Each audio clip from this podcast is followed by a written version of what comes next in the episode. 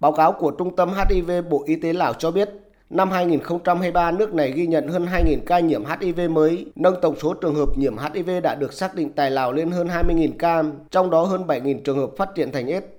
Phát biểu tại cuộc họp quốc gia về phòng chống AIDS, Bộ trưởng Bộ Y tế Lào, tiến sĩ Bounpheng Phoummalaysith cho biết, những bất ổn toàn cầu hiện nay đã gây ra các vấn đề tài chính và hạn chế về ngân sách, gây ảnh hưởng đến nhiều quốc gia trong đó có Lào. Việc thiếu sự hỗ trợ tài chính của nước ngoài là một trong những nguyên nhân khiến ngành y tế Lào không có đủ kinh phí để thực hiện bất kỳ kế hoạch nào liên quan đến HIV.